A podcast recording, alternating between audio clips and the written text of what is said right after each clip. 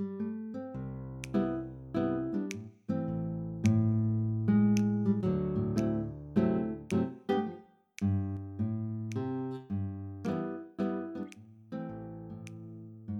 sunt Maria de la Vești Bune și pentru că nu e niciodată timp mai potrivit decât acum pentru a pleca în căutarea lui Aslan, vă invit să petrecem astăzi câteva minute în compania lui C.S. Lewis și ale lui îndeletniciri cerești.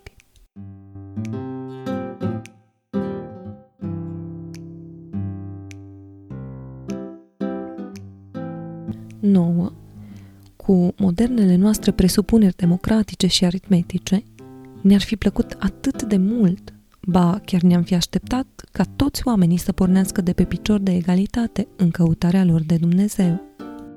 Cu toții ne imaginăm niște drumuri maestoase pe care, din toate direcțiile, niște oameni voioși, având cu toții aceeași intenție, se apropie din ce în ce mai mult unii de alții, pe măsură ce înaintează înspre punctul de întâlnire al drumurilor. Cât de diametral opusă acestei imagini este povestea creștinismului. Un popor ales din tot pământul, iar acel popor, trecut prin nenumărate probe și din nou ales. Unii se rătăcesc în pustie înainte de a ajunge în Palestina. Unii rămân în Babilon, alții devin indiferenți.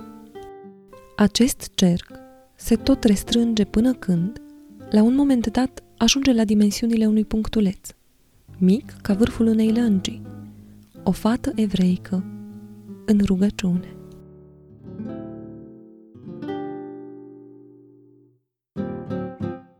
La asta a fost redusă întreaga natură umană, înainte ca întruparea să aibă loc.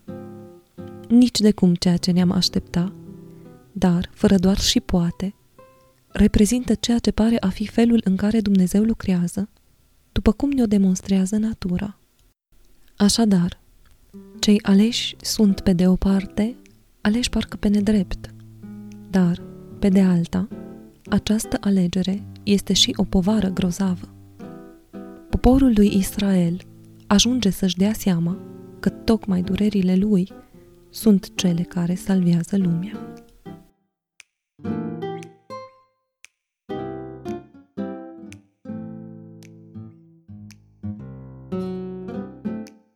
Lăsându-vă cu gândul la fata evreică îngenunchiată la rugăciune, vă doresc o săptămână plină de bucurie, pentru că bucuria este cea mai serioasă îndeletnicire a cerului.